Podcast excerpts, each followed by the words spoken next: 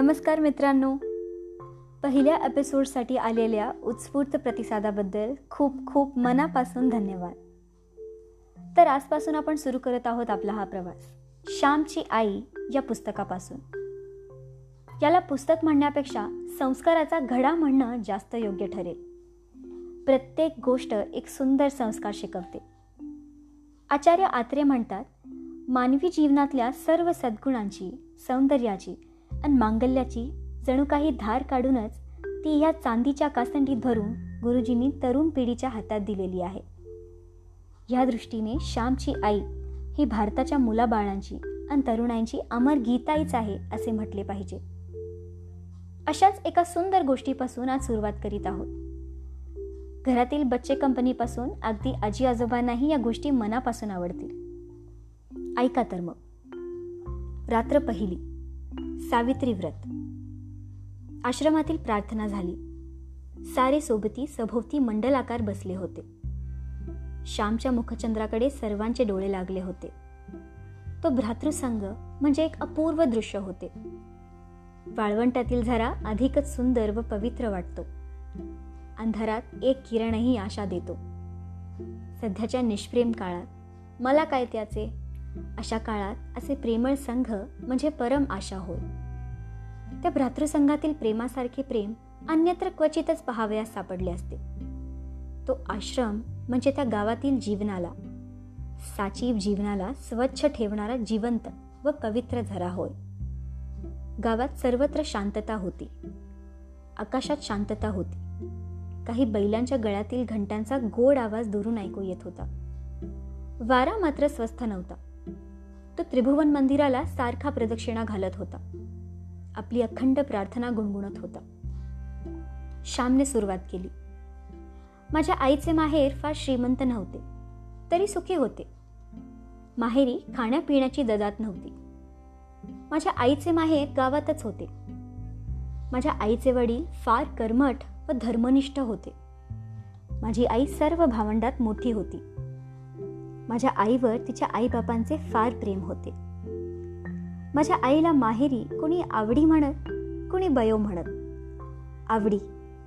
खरेच लहानपणापासूनच ती सर्वांना आवडत असे. बयो. खरेच ती जगाची बयो होती. आई होती. माहेरची गडी माणसे कानपिणी पुढे मोठेपणीही जेव्हा माझ्या आईला बयो म्हणून हाक मारी तेव्हा ती हाक किती गोड वाटे म्हणून सांगू? ती हाक मारण्यात असलेला जिव्हाळा हृदयालाच कळे. माझ्या आईला दोन भाऊ व एक बहीण होती. माझ्या आईची आई अत्यंत नियमित व दक्ष होती. तिच्या घरातील भांडी आरशाप्रमाणे स्वच्छ असत. माझ्या आईचे लग्न लहानपणीच झाले होते. सासर श्रीमंत होते. सासरची मंडळी गावात सरदार म्हणून मानली जाई. निदान ते तरी स्वतःला तसे समजत. आईच्या अंगावर सोन्या मोत्याचे दागिने होते. पोत पेट्या सारीवाकी गोटतोडे सारे काही होते. भरल्या घरात भरल्या गोकुळात ती पडली होती. सासरचे तिचे नाव यशोदा ठेवण्यात आले होते. सासरी ती लहानाची मोठी होत होती. कशाला तोटा नव्हता चांगले ल्याला चांगले खायला होते. एकत्र घरात कामही भरपूर असे. उत्साही परिस्थिती सहानुभूतीच्या वातावरणात काम करावयास मनुष्य कंटाळत नाही. उलट चार धंदे करण्यात धन्यता व आनंद मानतो. मित्रांनो माझ्या वडिलांच्या अंगावर ते वयाने सतरा अठरा वर्षांचे झाले नाहीत तोच सारी जबाबदारी पडली होती. कारण आजोबा थकले होते. वडीलच सारा कारभार पाहू लागले. देवघेव तेच पाहत. आम्ही आमच्या वडिलास भाऊ म्हणत असू व लोक त्यांना भाऊराव असे म्हणत. आजूबाजूच्या खेड्यातील लोक आम्हाला खोत म्हणून संबोधित. खोत म्हणजे काय? पिकाने प्रश्न विचारला. श्याम म्हणाला खोत म्हणजे गावचा ठरीव शेतसारा वसूल करून सरकारकडे पाठविणारा बिनपगारी दलाल. त्याला काही मिळत नाही का? रामने विचारले हो मिळते तर? सरकारी शेतसाऱ्याचा जवळजवळ चौथा हिस्सा खोताला फायदा असतो. खोत गावातील पिकांची अभावणी करतो पिकांचा अंदाज करतो. याला पीक धरणे असे म्हणतात. एखाद्या शेतात पीक चांगले नसले तरी चांगले लावतात. लोकांनी वसूल दिला नाही तर सरकारी मदत मिळते व मग जप्ती प्रकरणे होतात. ठरल्या वेळी खोताने शेतसाऱ्याचे हप्ते वसूल आला नसला तरी पदरचेच पैसे देऊन भरलेच पाहिजेत. आमच्या वराट नागपूरकडे मालगुजार असतात. तसाच प्रकार दिसतो भिका म्हणाला. गोविंदा उत्कंठेने म्हणाला पुरे रे आता तुमचे. तुम्ही पुढे सांगा. श्यामने पुन्हा गोष्टीला सुरुवात केली. आम्ही वडवली गावचे खोत होतो. त्या वडवली गावात आमची खूप मोठी बाग होती. धो धो पाणी वाहत असे. दांड बांधून दुरून पाणी आणले होते. ते उंचावरून पडत असे. बागेत केळी पोफळी अननस लावले होते. वेगवेगळ्या जातीची फणसाची झाडे होती. कापे बरके अर्ध कापे तुम्ही कोकणात याल तेव्हा सारे प्रकार मी तुम्हाला दाखवीन. ती बाग म्हणजे आमचे वैभव आमचे भाग्य असे म्हणत. परंतु गड्यांनो ते आमचे वैभव नसून आमचे पाप होते. पाप क्षणभर हसते व कायमचे रडत बसते. पाप थोडा वेळ डोके वर करते परंतु कायमचे धुळीत मिळते.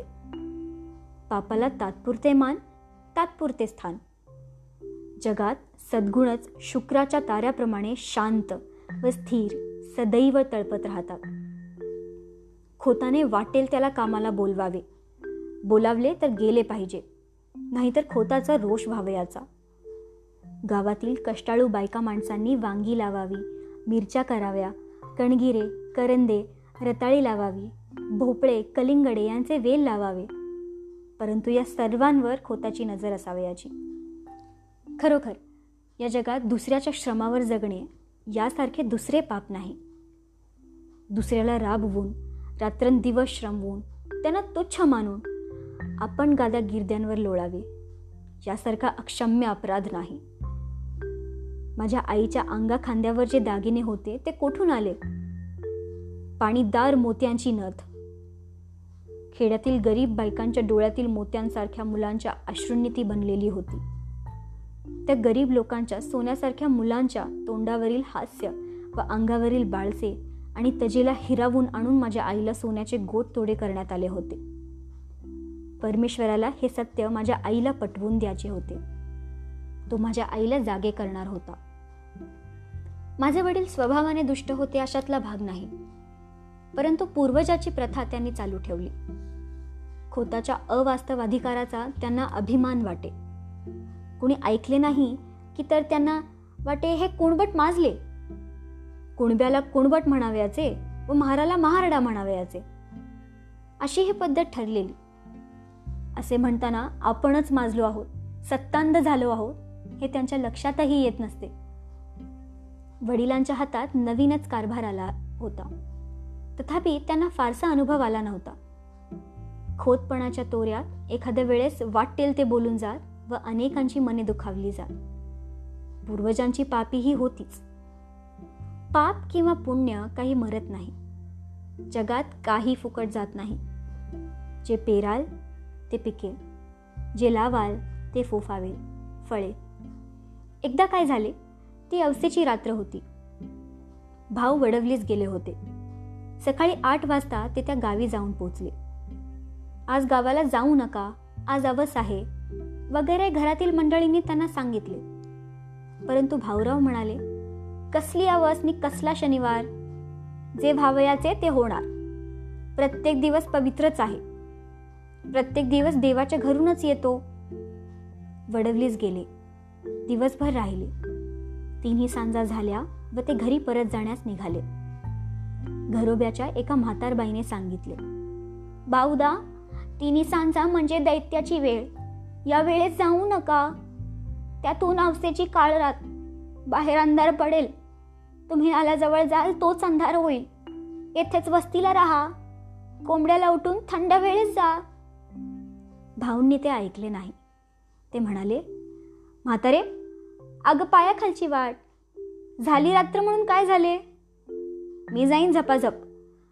दूध काढता तो घरी पोचेन. भाऊ निघाले.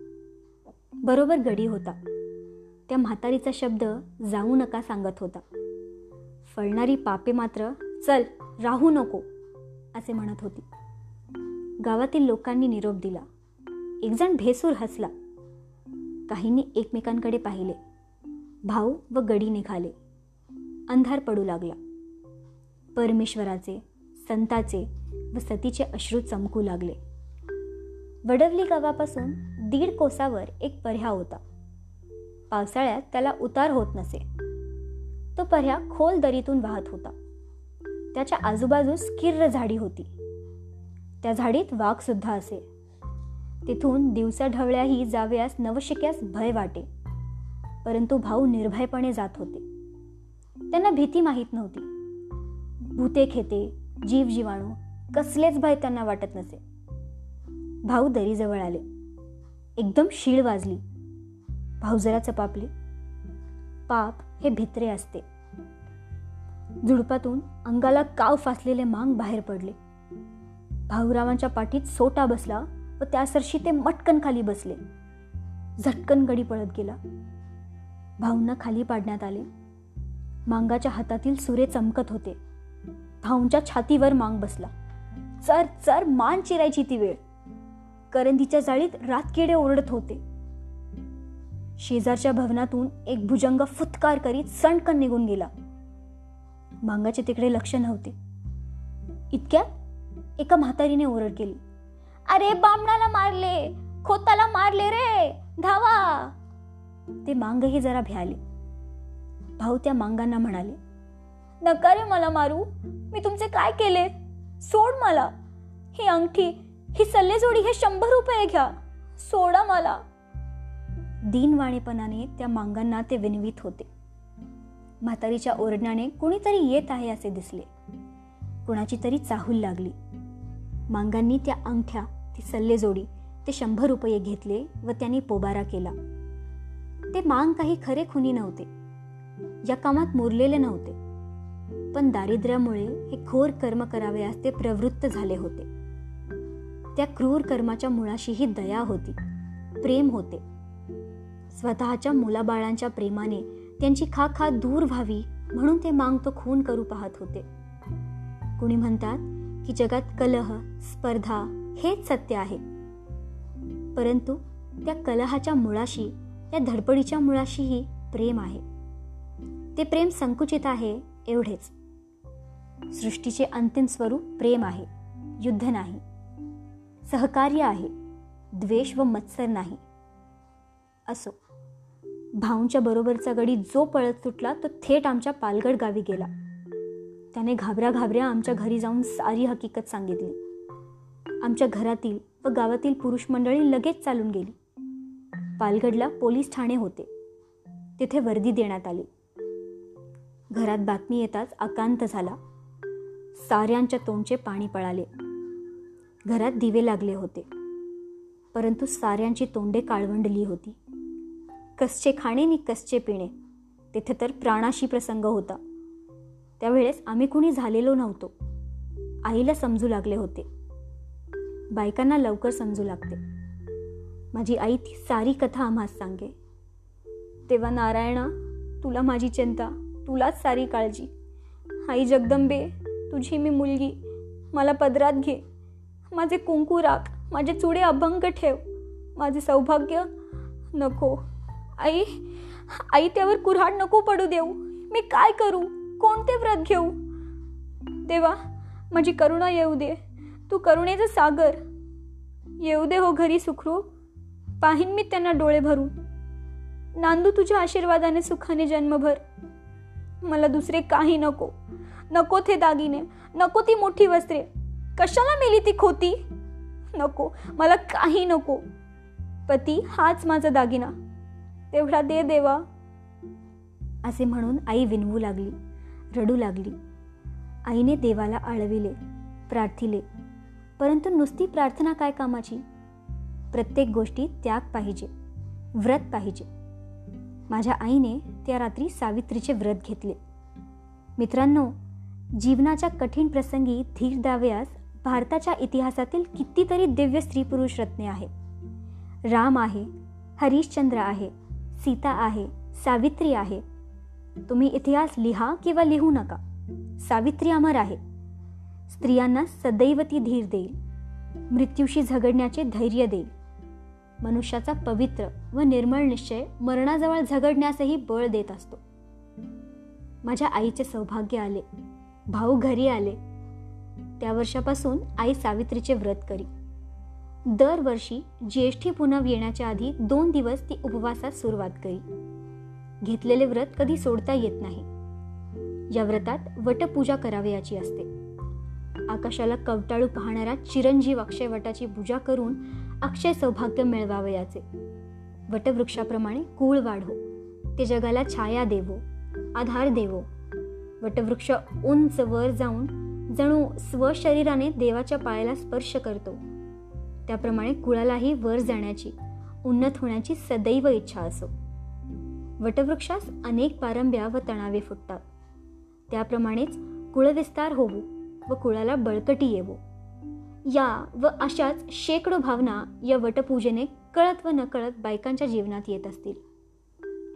सावित्री व्रताचे दिवस जवळ येत चालले म्हणजे माझी आई गंभीर होत असे. मी त्यासंबंधीचीच एक आठवण सांगणार आहे. आतापर्यंतची ही प्रस्तावनाच होती. त्यावेळेस मी आठ नऊ वर्षाचा असेन. सावित्री व्रताला आरंभ होणार होता. माझी आई हिवतापाने आजारी होती. हिवताप सारखा तिच्या पाठीस लागला होता. या व्रतात तीन दिवस वडाला एकशे आठ प्रदक्षिणा घालावयाच्या असतात. आईला जरा चालले तरी घेरी येत होती. आईने श्याम अशी हाक मारली. मी आईजवळ गेलो व विचारले काय आई काय होते? पाय चेपू का? आई म्हणाली पाय नको रे चेपायला. मेले रोज चेपायचे तरी किती? तू सुद्धा कंटाळला असेल पण मी तरी काय करू? आईचे ते करून शब्द ऐकून मला वाईट वाटले. मी रडू लागलो. आई पुन्हा म्हणाली श्याम तू दिवसभर काम करून दमतोच हो. पण उद्यापासून तुला आणखी एक काम तीन दिवस करायला सांगणार आहे. करशील ना तू बाळ? कोणते काम? आई मी कधीतरी नाही म्हटले आहे का? मी म्हटले. आई गहीवरून म्हणाली नाही तू कधीसुद्धा नाही म्हणत नाहीस. हे बघ उद्यापासून वटसावित्रीचे व्रत सुरू होईल. मला वडाला एकशे आठ प्रदक्षिणा घालता येणार नाहीत. मला चक्कर येईल. कशी तरी पारावर तुझा हात धरून जाईन. पूजा करीन. तीन प्रदक्षिणा घालीन. बाकीच्या प्रदक्षिणा तू घाल हो बाळ. असे म्हणून आईने माझा हात आपल्या हातात घेतला. प्रेमळ व करुण अशा दृष्टीने तिने माझ्याकडे पाहिले. आई माझ्या का प्रदक्षिणा कशा चालतील?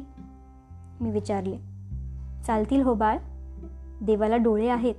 देव काही मेला नाही. त्याला सारे समजते. कळते. तू म्हणजे मीच नाही का? अरे तू माझ्या पोटचा गोळा. माझाच जणू भाग. माझेच तू रूप. तू प्रदक्षिणा घालशील त्या माझ्याच होतील. मी दुबळी आजारी आहे हे देवाला माहिती आहे. आई म्हणाली पण मला बायका हसतील. मी नाही जाणार वडावर. शाळेत जाणारी मुलं मला बघतील व शाळेत बायको म्हणून चिडवतील. मला लाज वाटते मी नाही जाणार. शिवाय शाळा बुडेल मास्तर रागावतील. अशा अनेक सबबी मी सांगू लागलो. आईची म्लान मुद्रा खिन्न झाली. ती म्हणाली श्याम आईचे काम करावयास कसली राज? हे देवाचे काम. ते करीत असता तुला कोणी हसले तर तेच वेडे ठरतील. देवाचे काम करावयास लाजू नये. पाप करावयास माणसाने लाजावे. श्याम त्या दिवशी चुलीमागचा खोबऱ्याचा तुकडा तू घेऊन खाल्लास. मी बघितले पण बोलले नाही. जाऊ दे. मुलाची जात आहे. परंतु त्यावेळेस तुला लाज नाही वाटली? आणि आता देवाचे काम कराव्यास तुला लाज वाटते का रे? मग तो भक्तिविजय कशाला वाचतोस? तो पांडव प्रताप कशाला वाचतोस? तुझा आवडता श्रीकृष्ण घोडे हाकी धर्माघराची उष्टी काढी काम करावयास प्रदक्षिणा घालावयास तुला लाज वाटते का? नसलाच जाणार तर मी जाईन हो. येऊन जाऊन काय होईल? मी चक्कर येऊन पडेल मरेन तर सुटेन एकदाची. देवाजवळ तरी जाईन.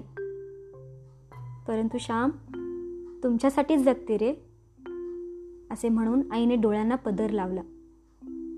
आईचे शब्द माझ्या मनात खोल गेले. माझे हृदय विरघळले पाझरले पावन झाले.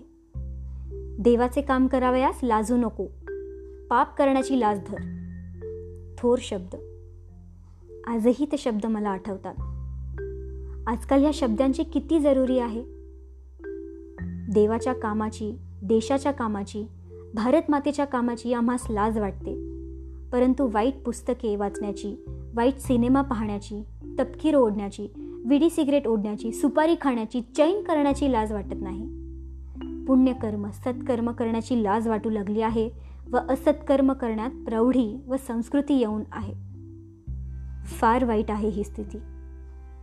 मी आईच्या पाया पडलो व म्हटले. आई जाईन हो मी. कुणी मला हसो कुणी काही म्हणो मी जाईन.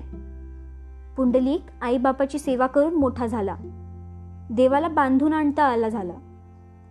तुझे काम करून मला तुझा व देवाचा लाडका होऊ दे. शाळेत मास्तर रागावले त्यांनी मारले तरी चालेल. आई तुला माझा राग आला होय? तुला वाईट वाटले? असे केविलवाणे मी विचारले. नाही हो बाळ. मी तुझ्यावर कशी रागवेन? मला तुझ्यावर रागावता येत नाही हो श्याम आई म्हणाली. गड्यांनो मी घरी असलो व वटसावित्री जर आली असली तर वडाला प्रदक्षिणा घालण्यास मी नेहमी जात असे. माझ्या आईचे त्या दिवशीचे शब्द मी कधी विसरणार नाही. पाप करताना लाज वाटू दे. चांगले काम करताना लाज नको.